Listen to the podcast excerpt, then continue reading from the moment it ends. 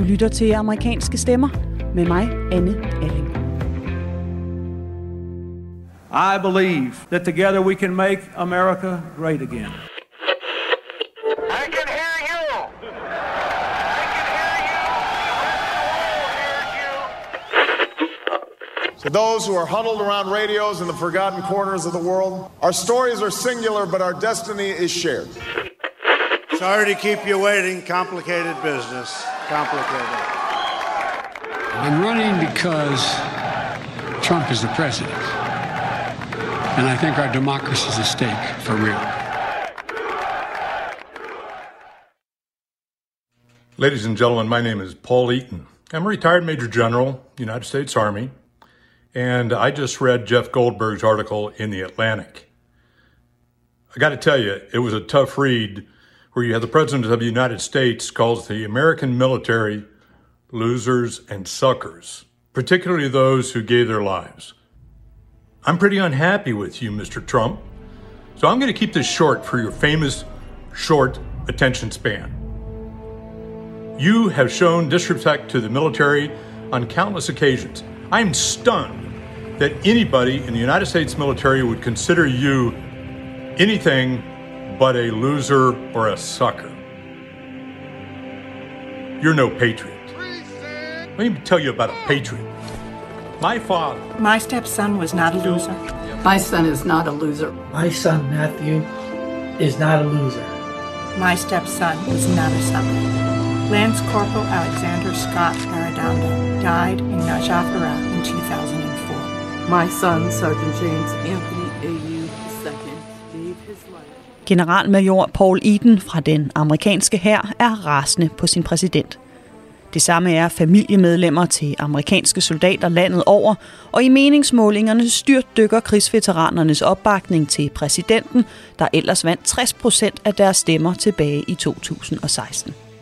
Seneste årsag til deres vrede kom i weekenden, da nyhedsmediet The Atlantic bragte en bombe af en historie, hvor anonyme kilder fra Trumps inderkreds fortæller, hvordan præsidenten tilbage i to tusind og atten kaldte faldne soldater for tabere. The Atlantic now claims Trump told his senior staff, "Why should I go to that cemetery? It's filled with losers." It also says Trump referred to the fallen soldiers as suckers for getting killed. Præsidenten nægter alle anklager og holder ved sin parole om, at han er den præsident, der har gjort mest for det amerikanske militær nogensinde. And to think that I would make statements negative to our military and our fallen heroes when nobody's done what I've done. It is a disgraceful situation by a magazine that's a terrible magazine. I don't read. Omkring en komma tre millioner amerikanere er i dag aktive i det amerikanske militær, mens landet huser mere end atten millioner krigsveteraner. Voksne mænd og kvinder med fysiske ar på kroppen og fyldt til randen med minder, der piner at rumme, men som er svære at dele med omverdenen. De satte livet på spil for nationen, og nu kalder præsidenten dem efter sigende for tabere og taler om dem, der blev fanget af fjenden undervejs som svage. Udtalelser fra en præsident, der aldrig selv har været i en krigszone iført uniform. Så hvor står Amerikas militære samfund i dag? Hvad er deres holdning til præsidenten? Både hans udtalelser, men også den politik, han har ført på veteranerne og militærets område de seneste år. Hvorfor stemte så mange veteraner på Trump ved sidste valg, og er Trump nu virkelig ved at tabe kampen om U S A's krigere? Det er det, Amerikanske Stemmer handler om i dag, hvor vi skal møde tre veteraner fra forskellige generationer med hver deres fortælling om, hvorfor de trak i uniformen, hvad deres udstationering har gjort ved dem, og hvad de mener om deres commander-in-chief. Undervejs giver U S A-ekspert Niels Bjerre Poulsen overblik over Trumps forsvarspolitik og hjælper os med at forstå, hvilken betydning det militære samfund har for valget til november. Mit navn er Anne Alling. Velkommen til.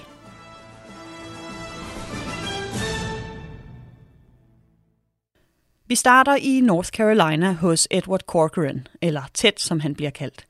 Ted er enogfyrre år gammel, pensioneret fra den amerikanske hær efter otte års tjeneste, og var udstationeret i Irak i to tusind og seks til to tusind og syv som militærlæge ved frontlinjen.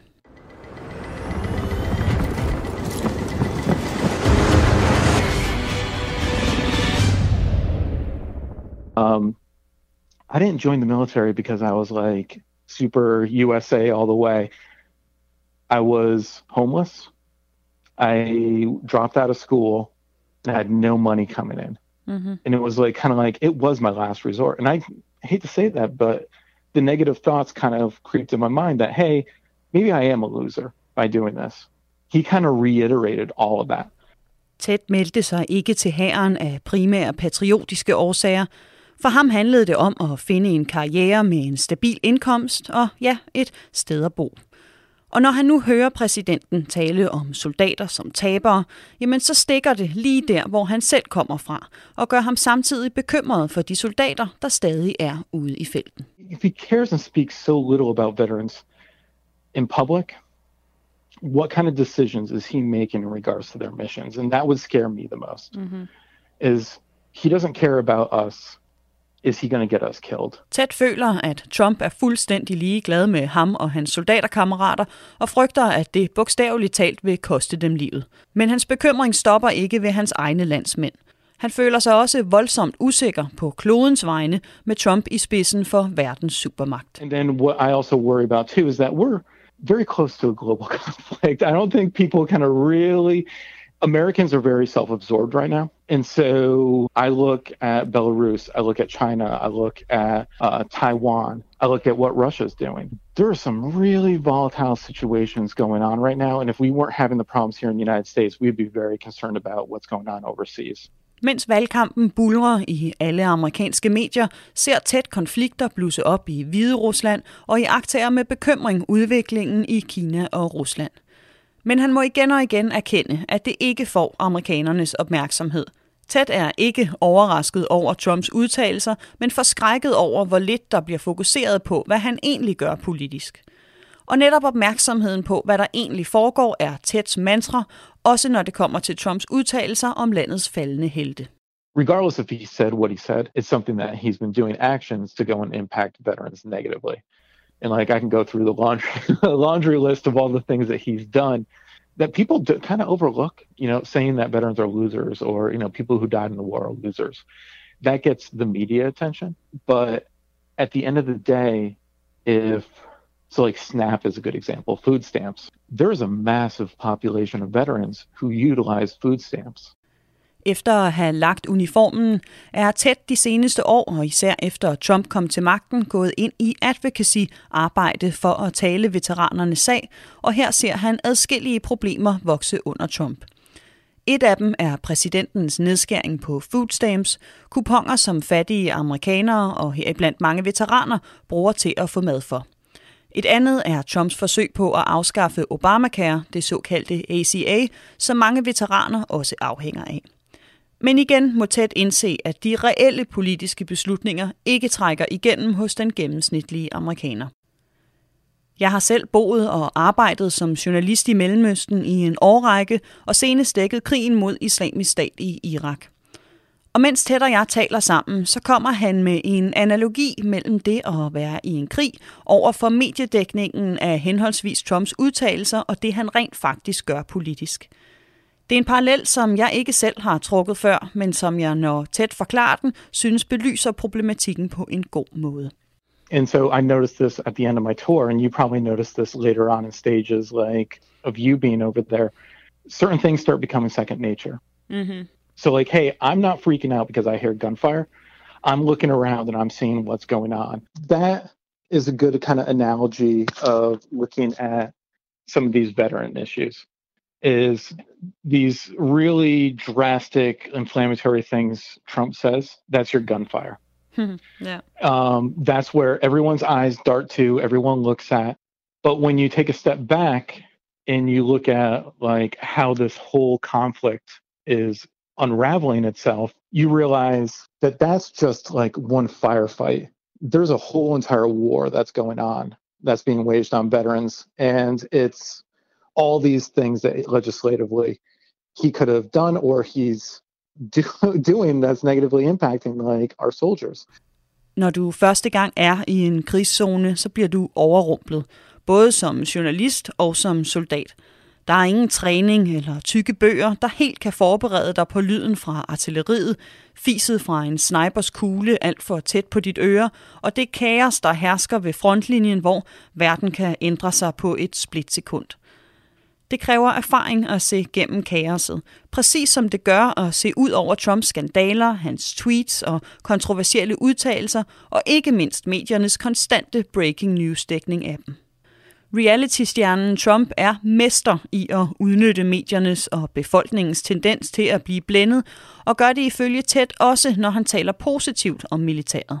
He likes to kind of bring out the the winners. And so what you'll always see is that if he's doing a ceremony that's involved with a veteran, it's like either like, you know, this Green Beret or Navy SEAL or, you know, this G I Joe type kind of like persona he brings out to go and like show off to the world. ninety-nine point nine percent of veterans are not that person. We're the people that were driving the trucks. We're the people that were cooks. We were the guys that were medics that served our country. We didn't do this heroic, you know, Medal of Honor deed, but um, we're still important. T E D har ingen lange rækker af stjerner på skulderen og har ikke vundet hædersmedaljer for sit arbejde i militæret. Han er de nioghalvfems komma ni procent af landets soldater, der gør det hårde arbejde uden at blive særlig belønnet for det eller få præsidentens opmærksomhed, når Trump påpeger særlige helte fra militærets spydspids. Og Trumps måde at tale om militæret på er for tæt bevis på, at præsidenten både er ligeglad med sådan en som ham, men også mangler en forståelse af, hvad militæret rent faktisk er og gør. And I don't want to think for him or kind of like put words in his mouth. I think he thinks that you can just flip a switch, and then a military operation just starts, and people just magically appear wherever he wants them to appear, knowing that that's not the case. There's this huge logistical piece, even when it comes to like transporting like a small group of soldiers. Mm-hmm. Um, and I'm sure you've seen it, like huge shipping containers mm-hmm. just stacked up full of things. Tanks, tropper og militært udstyr tager tid at flytte og organisere, og Trumps måde at skiftevis trække tropper ud og sætte dem ind igen med kort varsel og uden forklaring, overbeviser T E D om, at præsidenten ikke er kvalificeret til sit job som chef for militæret. En overbevisning, der dog stod klart for ham allerede tilbage i to tusind og femten, da Trump under sin præsidentkandidatkampagne langede ud efter den nu afdøde senator og tidligere officer for flåden John McCain. I et interview sagde Trump, at han ikke mente, at man kan kalde McCain for en krigshelt, fordi han blev taget til fange af fjenden under Vietnamkrigen. He lost, he let us down. But you know, he lost. So I never liked him as much after that, because I don't like losers. But, but Frank, Frank, let me get to it. He hit me. He's not a war hero. He's a war hero. He's a war hero. Five and a half years. He's a war hero because he was captured. I like people that weren't captured, okay? I hate to tell you. Udtalelsen om McCain gør det klart for T E D, at præsidenten ikke har respekt for sådan en som ham. If he doesn't have respect for one of the most respected veterans that we have in our country, he definitely doesn't have respect for me. Og så er der T E Ds egen kamp. Mens han var udstationeret i Irak, havde han hjem på den såkaldte Balad-base i den irakiske Saladin-provins. Uden for basens mure brændte en konstant brand fra de tredive tusind troppers skrald. So what it was, um, trying to think of like something that like the size of a soccer field. It may have even been bigger. And so this base had about thirty thousand people living on it. So imagine like the amount of trash that thirty thousand people produce in one day was burnt there. So it was it was a fire that was running twenty-four hours a day, seven days a week. Um, yeah. And then it was lit with jet fuel. And it would be anything and anything. It would be broken down tanks. Mm-hmm. Like some of them still have fighter jets that are like ripped apart. They would just go and toss that in the fire also. Sometimes it would rain ash. Sometimes, like if it was a particularly bad day, you would have ash on you. Genbrug af plastik og klimavenlig håndtering af skrald i det hele taget er ikke en ting i Irak. Og røgen fra afbrændte plastikflasker, metaldele og alverdens anden skrald lå derfor konstant over basen, sad i stoffet på soldaternes askebeklædte tøj og trængte ned i deres lunger. T E D var nervøs for sit helbred allerede dengang og ser nu resultaterne af de to år i røgen. Hans lunger er skadet for livet, han har vejrtrækningsproblemer og ved fra tidligere soldaters oplevelser, at det er en tilstand, der vil forværre sig med tiden. Han bliver nu bogstaveligt talt ved med at banke på dørene i Veteranministeriet, det såkaldte V A, for at få dem til at gøre noget ved problemet, men møder konstant modstand. So the V A will constantly say, okay, you're not sick, is the first thing they'll say. Um, and they'll refuse to go and do testing on you to prove that you're sick. Or what they'll do is they finally do realize that you are sick. They won't associate it with the burn pits in Iraq. Til trods for Trumps løfter om at ville gøre vilkårene bedre for veteranerne, så finder tæt ingen hjælp at hente eller tegn på forandring i Veteranministeriet, der enten ikke vil anerkende soldaternes sygdomme, og hvis de gør, nægter at forbinde dem med deres militære tjeneste, oplever tæt. Udover sine lungeskader er tæt også erklæret halvfjerds procent handicappet på grund af sin P T S D. En sindstilstand, som det til alle tider har været svært for veteraner at tale om. Teds far er veteran fra Vietnamkrigen, men taler stort set aldrig om sine oplevelser. Oplevelser, som Trump ifølge Ted træder på med sine udtalelser. My father, like, it, to this day, like, I'll get a story or two out of him and kind of like piece together what I know about his service. But um, it shouldn't be that way. That's where the shame comes. And that's why kind of calling these people losers and like making fun of them kind of reaffirms something that was already in the back of their mind.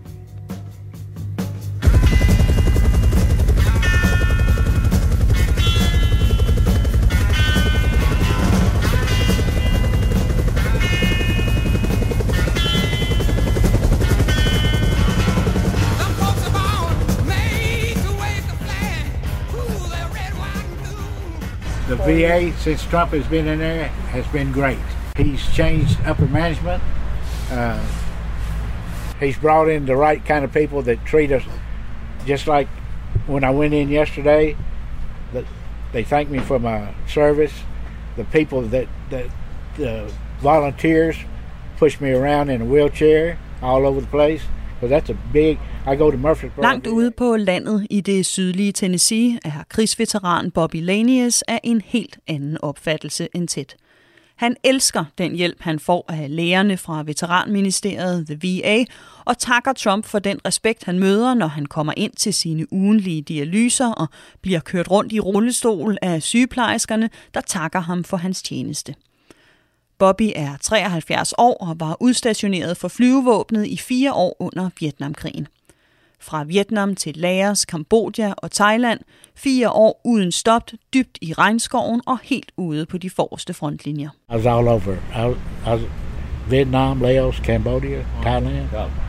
I went through a windshield of a taxi cab in, in uh, Udon Thani, Thailand. Uh, I got wounded three times. Uh, got stabbed with a, a knife. Had one hundred eighty-five stitches from my eyebrows up, inch and a half my collarbone out. They rated me ninety percent disabled. Efter skud og stiksår, bilulykker og konstant pres på kroppen, blev Bobby erklæret halvfems procent handicappet efter sin udsending. Det stoppede dog ikke den dengang unge mand for at fortsætte i fuld tempo, da han kom hjem, let til slagsmål, alkohol og generelt vilde tider. That's my uncle. When I come back, I didn't give a shit for nothing. The only thing kept me from getting in trouble was my parents. Som Bobby selv siger, så gav han ikke en skid for noget, da han kom hjem. Det eneste, der betød noget for ham, var hans familie, og det er også dem, han sidder med i dag i en aflang container på et loppemarked uden for den lille by Lawrenceburg. Her har hans enoghalvfems-årige onkel haft stand i årtier. Han sælger alt fra bilreservedele til pistoler og gamle antikke geværer, mens Bobby, hans fætre, onkler og vennerne, der er kommet til gennem årene, sidder langs væggene og blandt papkasser fuldt af, hvad der for det utrænede øje ligner gammel ragelse. Bobby har sin Vietnam-veterankasket på, og i baglommen er der et billede af Trump trykt på forsiden af hans pengepunkt. He's rebuilt the military. He's contributed millions and millions of dollars to black colleges. Now that may be political, I don't know, but uh, but that's something that Obama didn't do, mm-hmm. and Obama was supposed to be half black. Det er onklen, der taler her i starten, og Bobbys fætter Sam følger efter, iført sin Trump-hat. Her er fuld enighed om præsidentens bedrifter på økonomien, militærets og raceområdet, Og så har han gjort det muligt for Bobby at gå til private læger og stadig få det dækket af sin pension fra militæret. Trump er præsidenten, der får ting gjort, selvom han måske tweeter lige lovlig meget og godt kunne skrue ned for egoet. Now sometimes, now one thing I've got against Trump is the some of the tweets, and and he backs it, he pats himself on the back too much, okay? But other than that, he's done a lot for this country, more than more than a lot of the presidents have, except well, Reagan. And I like Kennedy, when he was in. Men udover tweetsene og sin tendens til selvfedme, så gør Trump efter Bobbys mening det helt rigtige, og han tror ikke en meter på Atlantics artikel om Trumps taberudtalelser. Yeah, uh, no, that was wrong. That was wrong. Yes, ma'am. He, he came back and yeah, there, was, there was eight people in the room that that squelched that. He said, yeah, yeah that's a news media. He never said that. The The news media, like C N N, M S N B C, C B C, C B S, C B S, and A B C, whatever it is, all of them just hate Trump. Uh-huh. I guess they are all Democratic owners, you know. Yeah. And and look at all of the Democratic states. That's where all the rioting and all the burning and all that stuff is happening. All the Democratic mayors and governors. Like uh, California, New York, Minnesota, uh, Chicago. Trumps forsvar fra tidligere på ugen giver genklang i loppemarkedscontaineren. Der er tale om angreb fra fake news-medierne, der er ejet og betalt af demokraterne, som også er dem, der er skyld i optøjerne i demokratiske byer landet over.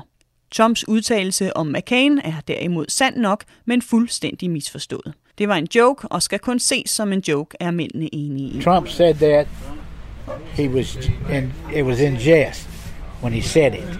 He said he didn't like uh, military that got shot down, and he was he was yeah captured. He was he was joking about that. That's all it was. It was a joke, and the media took it. And ran with it the opposite way. Bobby og de andre mænd i containeren genkender ikke tæts kritik af Trump som en præsident, der er ligeglad med veteranerne og den almene mand. Bobby lider ud over sine ødelagte lever, diabetes og knuste knogler af voldsom P T S D fra sine oplevelser i Vietnam, men det er ikke noget, Trump kan hverken gøre fra eller til for. Bobby var atten år gammel, da han meldte sig frivilligt til flyvevåbnet. Tre måneder senere blev han sendt til træning i Texas, og tre måneder derefter var han på vej til Vietnam. Can you remember how you felt when you went down to sign yourself up? Well, I, it didn't bother me a bit till I, till my mom and dad drove me up to Nashville to catch a bus to go to Amarillo, Texas to basic training. Yeah. When I was going up the steps to be sworn in, I turned around and my mama was crying. I'm getting, because my mom passed away. Yeah. femoghalvtreds år senere får minderne om morens ansigt, da Bobby blev svoret ind i flyvevåbnet, stadig tårerne til at vælde op i øjnene på ham. Ligesom mindet om, hvordan han reagerede, da han kom hjem fra krigen og ikke længere lignede sig selv. The only thing I told my mom when I came home, uh, I said, Mama, I said, Don't don't come in and touch me when I'm in bed to sleep, you know, to you know for breakfast or whatever. And she did, and I I reached up and grabbed her on the throat. That that scared me. That scared me. Bobby sagde til sin mor, at hun ikke måtte komme ind og vække ham, men da hun gjorde det alligevel, for han op og tog kvælertag på hende i ren refleks, indtil hun var lige ved at besvime. Traumerne til trods fortalte Bobby aldrig nogen om krigen. Hverken vennerne eller familien, der heller aldrig spurgte. Det var ikke før han lå døden nær på hospitalet for seks måneder siden, efter hans lever fejlede fuldstændig, og medicinen de gav ham fik dæmonerne i ham til at fare i flint, at han for første gang talte ud om sine oplevelser. December this past year, and February, January and February this year, I was in the hospital, and they issued me uh, gabapentin. For neuropathy, and it built up in my system, and, and it it made me I was back in the killing field. I, I, I shooting people on the walls and, and everything, you know. And it was something else. I have to take a pill every night now because of that. Medicinen tog Bobby tilbage til dræbermarken, som han siger det, og i hans hoved begyndte han at skyde vildt på mænd, der løb hen over væggen. Efter den episode har han måttet tage piller hver nat for at falde i søvn. Piller, som han får med hjælp fra The V A, der også betaler hans ugenlige dialyseregning på ti tusind af kroner. Det er en hjælp, som han ikke kan takke nok for, og som han føler, at Trump har gjort mulig.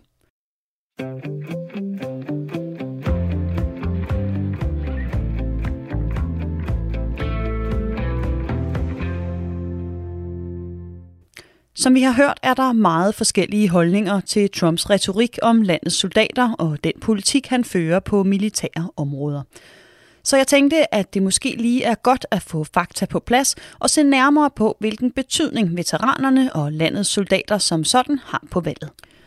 Til at hjælpe os med det overblik har jeg talt med lektor i amerikanske studier ved Syddansk Universitet, Niels Bjerre Poulsen, der har fulgt amerikanske valgkamp i årtier og har et tæt kendskab til partiernes og ikke mindst Trumps politiske strategier. Niels Bjerre Poulsen, hvis vi nu ser på militæret som en, som en vælgergruppe, hvad, hvad betyder opbakningen fra det amerikanske militære samfund så for U S A's præsident?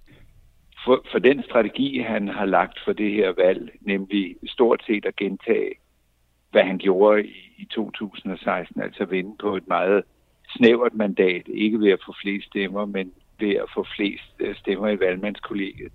Der er der jo ikke plads til mange vælgergrupper, der kan falde fra.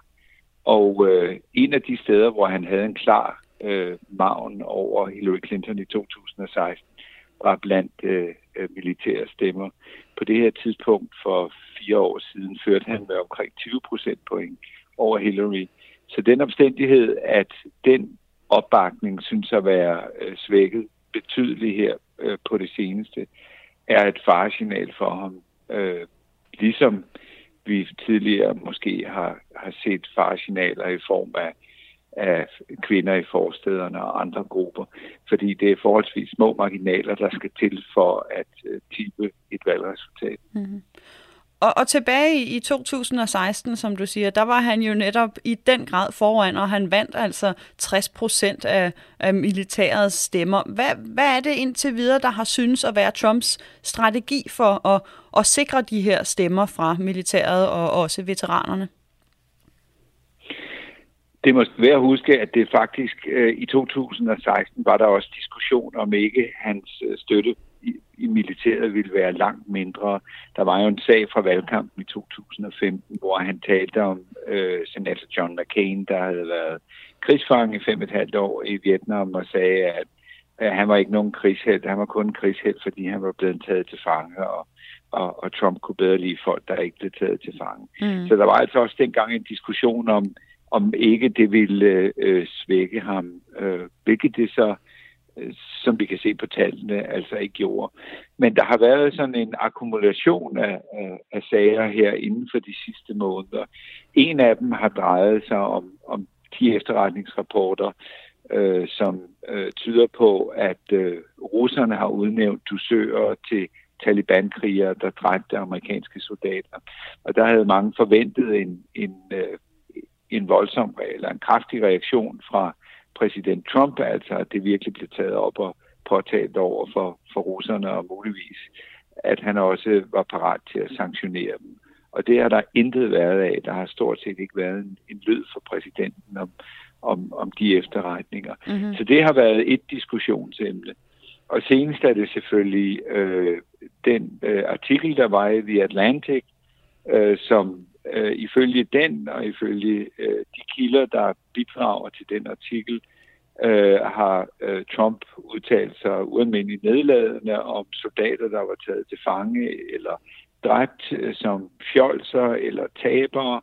Øh, den artikel bliver så selvfølgelig modsagt af, af folk inden for de sidste dage, øh, som er dukket op for at forsvare ham, men ikke sådan for alvor modsagt af, af nogle af de militære ledere omkring præsidenten og The Atlantic står i øvrigt ved deres dækning og ved de kilder, de har brugt til artiklen. Mm-hmm. Så det har helt klart udløst en eller anden form for øh, panik i Det Hvide Hus at forsøge at modgå de beskyldninger, der er i den artikel. Mm-hmm. Og det er ikke bare én sag, der bliver refereret til, men en, en række sager, hvor præsidentens holdning har været, at han kunne ikke forstå, hvorfor nogen melder sig til militærtjenester og risikerer at blive dræbt. Hvad får, hvad får de ud af det? Mm-hmm. Men, men hvad er det, som når du, du har fulgt Trumps kampagne og præsidentperiode meget nøje og længe, hvad er det, du ser, som, som Trump har gjort rigtigt, eller hvad han, hvad, der, hvad han i hvert fald har gjort for ligesom at tiltrække den her, i hvert fald indtil videre store opbakning fra militæret? Ja, spørger man ham selv, så siger han, at ingen har givet så mange penge til, til militæret og forbedret forholdene for for soldater og for, for krigsveteraner. Øh, det er en, en sandhed med modifikationer. Blandt andet har præsident Trump adskillige gange taget æren for det, der hedder The V A Choice Act, øh, som altså er øh, denne her øh, pensionsordning eller øh, øget sygeforsikring for øh, krigsveteraner. Mm. Men den blev faktisk vedtaget af præsident Obama i to tusind og fjorten. Det har ikke forhindret Trump i adskillige gange at hævde, at det er noget, han har underskrevet, og det er ham, der har fået vedtaget de her forbedringer for, for amerikanske øh, krigsveteraner. Øh, det seneste, han har svaret på nogle af de beskyldninger, der var i The Atlantic, har, har sådan set også affødt problemer, fordi han siger, ja, soldaterne støtter mig, de kan virkelig godt lide mig, men ledelsen i Pentagon, de bryder sig ikke særlig meget om mig, for de er bare interesseret i at starte krige, så de kan få solgt våben til... Altså, han mere end antyder, at de militære ledere er, er nærmest repræsentanter for, for våbenindustrien, og de mm-hmm. er travlt med at komme i krig, men det er soldaterne, der godt kan lide ham. Og det ved jeg ikke, om er nogen øh, smart strategi, at, at indønde, så kan man sige, hos menige soldater ved at angribe de militære ledere. Som jeg hørte en udtryk det, så lyder det lidt som en Bob Dylan-sang, uh, Masters of War fra nitten tresserne, uh, og, og sådan forestillinger om, om det militærindustrielle kompleks, uh, hvor det ligesom er salget af våben, som uh, fører til uh, udenrigspolitiske eller til, til, til, til krigshandlinger. Og, og det er lidt i strid med, at Trump selv den ene gang efter den anden jo har pralet af, at, at han var en, hvor mange våben det var lykkedes at sælge til Saudi-Arabien eksempelvis og mm-hmm. andre. Så det med at sælge våben eller våbenindustrien har ikke været noget, han øh, overhovedet har set, kan man sige, som et problem. Og nu hvor han så bliver øh, presset, så laver han den skelnen mellem den militære ledelse, som ikke bryder sig om ham, og så de menige soldater, som han mener, øh, ingen præsident øh, har gjort så meget for som ham. Mm-hmm. Og det er jo lidt det samme, som når han så i to tusind og femten altså i kritiserer senator og, og, og højtstående medlem af militæret John McCain for at sige, at han ikke har været en, en krigshelt. Hvad, hvad tror du er, at, at Trumps strategi i denne her retorik, og kritiserer ledelsen på, på denne her måde? Jamen, jeg tror, den ligger tæt op af, hvad han jo også gjorde på andre områder i, i to tusind og seksten. Et af hans budskaber var, øh, I har, U S A er kørt i sænk, fordi I har valgt dumme politikere. Øh, og der mente han både politikere i det republikanske parti og i det demokratiske parti, og budskabet var, at der skal en ind, øh, som ikke er politiker, øh, en forretningsmand, og han skal drive U S A som, som en virksomhed. Og her øh, forsøger han på sin vis det samme, øh, forestiller sig måske, at han kan vinde menige soldaters øh, gunst, når de går til stemmeurnerne, ved at, øh, at kritisere ledelsen i Pentagon og deres dispositioner og lave den der øh, skelnen mellem øh, militæret som institution, og så de enkelte soldater. Mm-hmm. Mm-hmm. Og så er det jo vigtigt at pointere, at altså, der er tale om anonyme kilder i denne her Atlantic-artikel, så vi ved altså ikke sådan helt med sikkerhed, om de her ord rent faktisk er kommet ud af Trumps mund. Men om det passer eller ej, hvilke konsekvenser ser du så artiklen og, og denne her Trumps generelle retorik om militæret få for ham øh, til november? Det lader i hvert fald ikke, at der er nogen tvivl om, at øh, det Hvide Hus tager den sag meget alvorligt, fordi de har øh, virkelig sat øh, voldsomme kræfter ind på at få den afvist. Øh, den blev jo styrket, da øh, ikke bare, det var ikke bare historien i The Atlantic, men den fik så opbakningen fra øh, Fox News faktisk, fra deres sikkerhedspolitiske rapporter, som kunne bekræfte historien og havde hørt de samme historier. Mm-hmm. Og det mange henviste til, øh, var jo de ting, Trump offentligt har sagt, blandt andet citaterne om John McCain, at ordvalget, at det var tabere og så videre, øh, og, og hvorfor blev de taget til fange. Øh, ordvalget ikke virkede, som om det var langt fra, hvordan man kunne forestille sig præsidenten tale. Mm-hmm. Øh, og det er jo ved at huske, at når man taler om anonyme kilder, det har så været angrebspunktet på artiklen, at det var anonyme kilder, det er nogen, der ikke vil stå frem. Men, men kilderne er jo ikke anonyme for de journalister, der har skrevet øh, artiklen. Trump angreb også The Atlantic, som er en et hundrede og halvtreds år gammel, øh, gammel tidsskrift for at være failing, og, og det var ligesom Øh, redaktøren, der har skrevet artiklen for at være mm. en, en tredjerangs journalist, hvad han bestemt ikke er. Så der har været sådan et forsøg på at undergrave tilliden til de kilder, der er brugt. Og øh, andre har så ønsket, at de kilder, som de har formodninger om, hvem er, øh, at det var nu måske det tidspunkt, hvor de skulle droppe deres forbehold over for som militærpersoner, at øh, ikke at blande sig i politik, men faktisk stå ved, at det er dem, der, der er kilder til historien. Så jeg tror ikke, den sidste sag, eller det sidste ord, jeg har hørt i, i den sag, som altså er blevet en kamp øh, for og imod, eller hvad skal man sige, en, en diskussion om, hvorvidt The Atlantics øh, artikel er troværdig eller ej. Mm. Og det, der også gør det lidt svært for, for Trump i den forbindelse, er, at det ikke er én påstand, det er ikke et, et ordvalg eller én situation. Der er refereret en, en, en række situationer, som tegner, hvad skal vi sige, det, det samme øh, billede i, i alle tilfældene. Øh, så øh, med mindre, at alle de her begivenheder skulle være øh, opdigtet, hvilket jeg tror, øh, de, de færreste forestiller sig, Så, så er det en, en, en historie, han kommer til at slås med.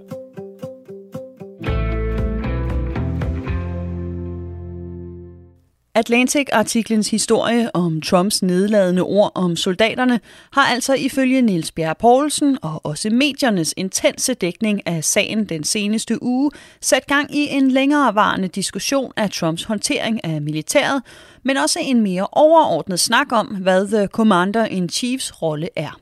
Demokraternes præsidentkandidat Joe Biden var kort efter artiklens publicering ude og angribe præsidenten for hans udtalelser. If these statements are true, the president should humbly apologize to every Gold Star mother and father and every Blue Star family that he's denigrated and insulted. Hverken Trump eller Biden har tjent i det amerikanske militær, men Joe Bidens søn, Beau Biden, var en hædret officer i hæren, inden han døde af kræft i to tusind og femten. Så når Trump taler nedladende om landets soldater, så taler han også om Bidens søn. Mange mener i øvrigt, at Beau Bidens hjernekraft kom fra de brande, som tæt boede ved siden af på Balad-basen i Irak, hvor Beau Biden også var udstationeret i to tusind og nitten. For tæt synes det klart, at Joe Biden er bedre kvalificeret til at stå i spidsen for landets styrker i den globale krise, verden står overfor. And how would you feel January twentieth if Biden was commander-in-chief then? I feel a little bit better. Like, again, um, it's we're in a really rocky point in our, like, kind of global position. Mm-hmm. There's a lot of work that he's going to need to do. Um, if Biden does get elected president, I believe that what will happen is we probably would have flipped the Senate also, mm-hmm. and we would have kept control of the House. And so I think changes can come quickly. Um, and as long as he, again, surrounds himself with the right people, like a good Secretary of Defense, he's going to have to build our Defense Department up again. Ted har mere tiltro til, at Biden vil søge råd hos kvalificerede eksperter og forme et stærkt forsvarsministerium end Trump, som har været gennem fire forsvarsministre indtil videre. I loppemarkedscontaineren er holdningen derimod en helt anden. What do you guys think is going to happen in November? Do you think Trump's going to take it again? Yeah, I hope so. Hope so. Yeah, they tore the house. Hope so. The country's gone. We don't. Yeah. And what does that mean that it's gone? I mean, what's going to happen? Well, it won't be. It won't be as you know it today. They won't take. Take. They want to take our guns. They. They want. They want protection, and they got people protecting them. They're not going to give that up, but they're going to take our guns, and we're not going to have that. But that's what people said about Obama, too, right? He was smart enough to take our guns. Yeah. You think he kind of wanted to, but then people... Yeah, he's... Yeah. Either that or he's too smart. Mm-hmm. But has Biden said, like, he's... He said more background checks, right? He said he's coming after the what we call black guns. What is that? A Rs, A K, mm-hmm. just salt, you know. But once, like anything else, once they get one thing, they're going to go for another. Mm-hmm. Then they're going to go for another. Then go for another. Then we'll be out. No.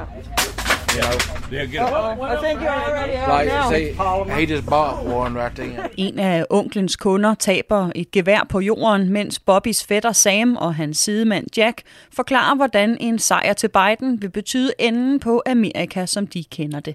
Og ikke mindst enden på deres ret til at bære og sælge våben. Mellem tørre jokes og drillende interne kommentarer til hinanden, er der en reel frygt blandt mændene for tiden efter Trump, også hos Bobby. Like, what is the, why is it important for you to be able to carry a gun with you as a civilian?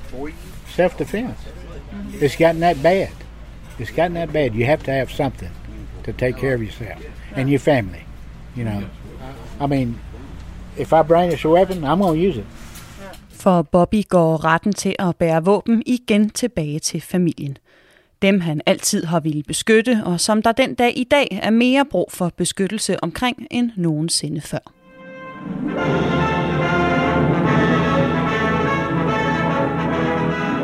Somewhere in the South Pacific, American fighting men smashing their way ashore against Jap resistance. In North Africa, American tank and anti-tank units clashing with Nazi armor. American bombers pounding enemy bases in Germany, Italy, occupied Europe. On battlefields all over the world, American soldiers... Uh, I'm, I'm in a long family history of uh, military service members. My my uh, great-uncle and my great-grandfather, they they uh, uh, were war heroes in uh, World War Two. Um, I've got a cousin in the Air Force. Um, I've got... Uh, my father was in Vietnam in the Navy. Uh, I've um, and then then there's me and uh, Army, uh, and I'm probably one of few in my family who actually went all the way into uh, retirement, or at least an early retirement, uh, through the Obama administration. He actually uh, offered early retirement to certain soldiers, and I took advantage of it. And uh, um, mellem de to lejre står den yngste af de veteraner, vi skal møde i dag. Nemlig den seksogtredive-årige Matthew James, eller Jesse James, som han blev kaldt under sin tid i hæren, hvor han tjente i femten år med udstationering i både Bosnien, Irak og to ture til Afghanistan.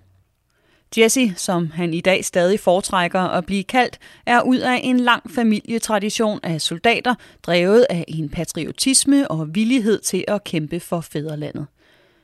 Jesse tog, som han siger, muligheden for at gå på tidlig pension efter sine femten år. En mulighed, som Obama gennemførte og som Jesse sætter pris på. Til trods for hans unge alder er Jesses krop og sjæl nemlig træt. And uh, I'm medicated, you know, so it's easier for me to talk about a lot of these things. And yeah, I did. I've seen a lot of traumatic things, especially as a medic. Um, well, I'm on uh, antidepressants, anti-anxiety medication, uh, stuff for for active pain because of, you know, I have a lot of joint pain and and uh, uh, back pain and uh, headaches from from multiple uh, traumatic brain injuries. So, uh, yeah, I mean, I've been blown up four times. Not directly blown up, but you know what I mean. Yeah. Not, you know, residual mm-hmm. being blown up. Uh, so yeah, I've I've had a lot of um, I've had a lot of crap go on, yeah. and it's uh it's it's easier for me to talk about it now uh, because my feelings about it, my the nightmares have you know gone away. But I've been through... Jesse er på diverse antidepressiver og stærke smertestillende piller, både for sin P T S D, brud på kraniet efter adskillige eksplosioner og andre knuste knogler. Han ved fra sine bedsteforældre, farens og onklernes historier, at han i dag har bedre vilkår som krigsveteran, end de havde, og han har ikke set nogen ændring på sin egen situation til hverken det værre eller det bedre under Trumps præsidentperiode.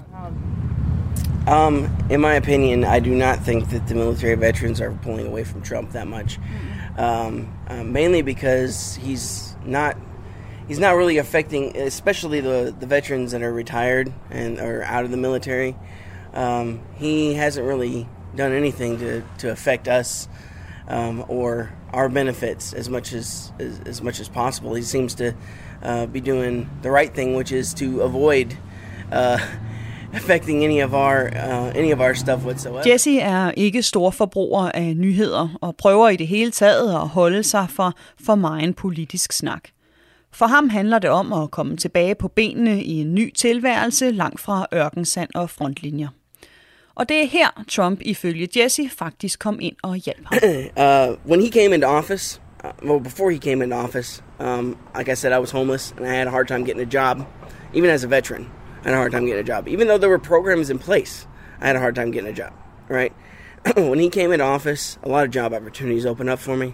Um, I was able to, I was able to get a job a lot easier. Da Jesse kom hjem fra sine femten år i militæret, havde han ikke noget sted at bo, og det tog lang tid at få papirarbejdet i orden, så han kunne begynde at få sin pension udbetalt. Det er de hverdagsting, der betyder mest for ham, når han sætter sine politiske krydser, og når han kigger med de øjne på valget mellem Biden og Trump, så hælder han umiddelbart mest til den siddende præsident, selvom han ikke er begejstret for nogen af valgmulighederne. First off, Biden's very soft-spoken, and he's, and he's really old, really old. Um, now Biden himself seems like a, a decent guy. Uh, he's pro-veteran and he is, uh, he just seems like a really good guy, right? But I haven't really heard any of his views on anything. He just doesn't speak at all. Uh, versus our president now, who I'm gonna paraphrase, he's kind of an asshole. you know, he's, he says he says what's on his mind whenever it comes up, and he kind of needs to shut the hell up sometimes. You know, he really does. you know, he's more act and less talk. It's really what it needs to be. He needs to stay that way. versus Biden, he's completely the opposite, right? But I don't think we need the opposite. Right? Jesse ser Biden som en god mand og tror på, at han bekymrer sig om landets veteraner. Men han udtrykker også en holdning om Biden, som jeg igen og igen møder hos vælgere. Nemlig en bekymring for Bidens høje alder og en manglende viden om, hvad den tidligere vicepræsident egentlig står for rent politisk. Biden er ifølge Jesse ikke frembrusende nok, mens Trump derimod fylder alt for meget og hellere skulle lave politik end at snakke hele tiden. Og med til Jesses manglende engagement for Biden er også en utilfredshed med Bidens running mate Kamala Harris, som er hyppig blandt højrevælgere, men som jeg også flere gange har mødt hos vælgere, der som Jesse befinder sig mere på midten. And then what scares me even more is this how old he is. If he dies in office, then she's going to be president, okay? Now I don't have a problem with a woman being president, all right? If Condoleezza Rice or Sarah Palin was to be running for president again, I would vote for them in a heartbeat. I love them. I met Condoleezza Rice personally, and she is awesome. Awesome woman. All right? But that woman is obviously in it for her own benefit. She was uh, making comments to Biden about his... Jesse stoler ikke på Kamala Harris' oprigtighed.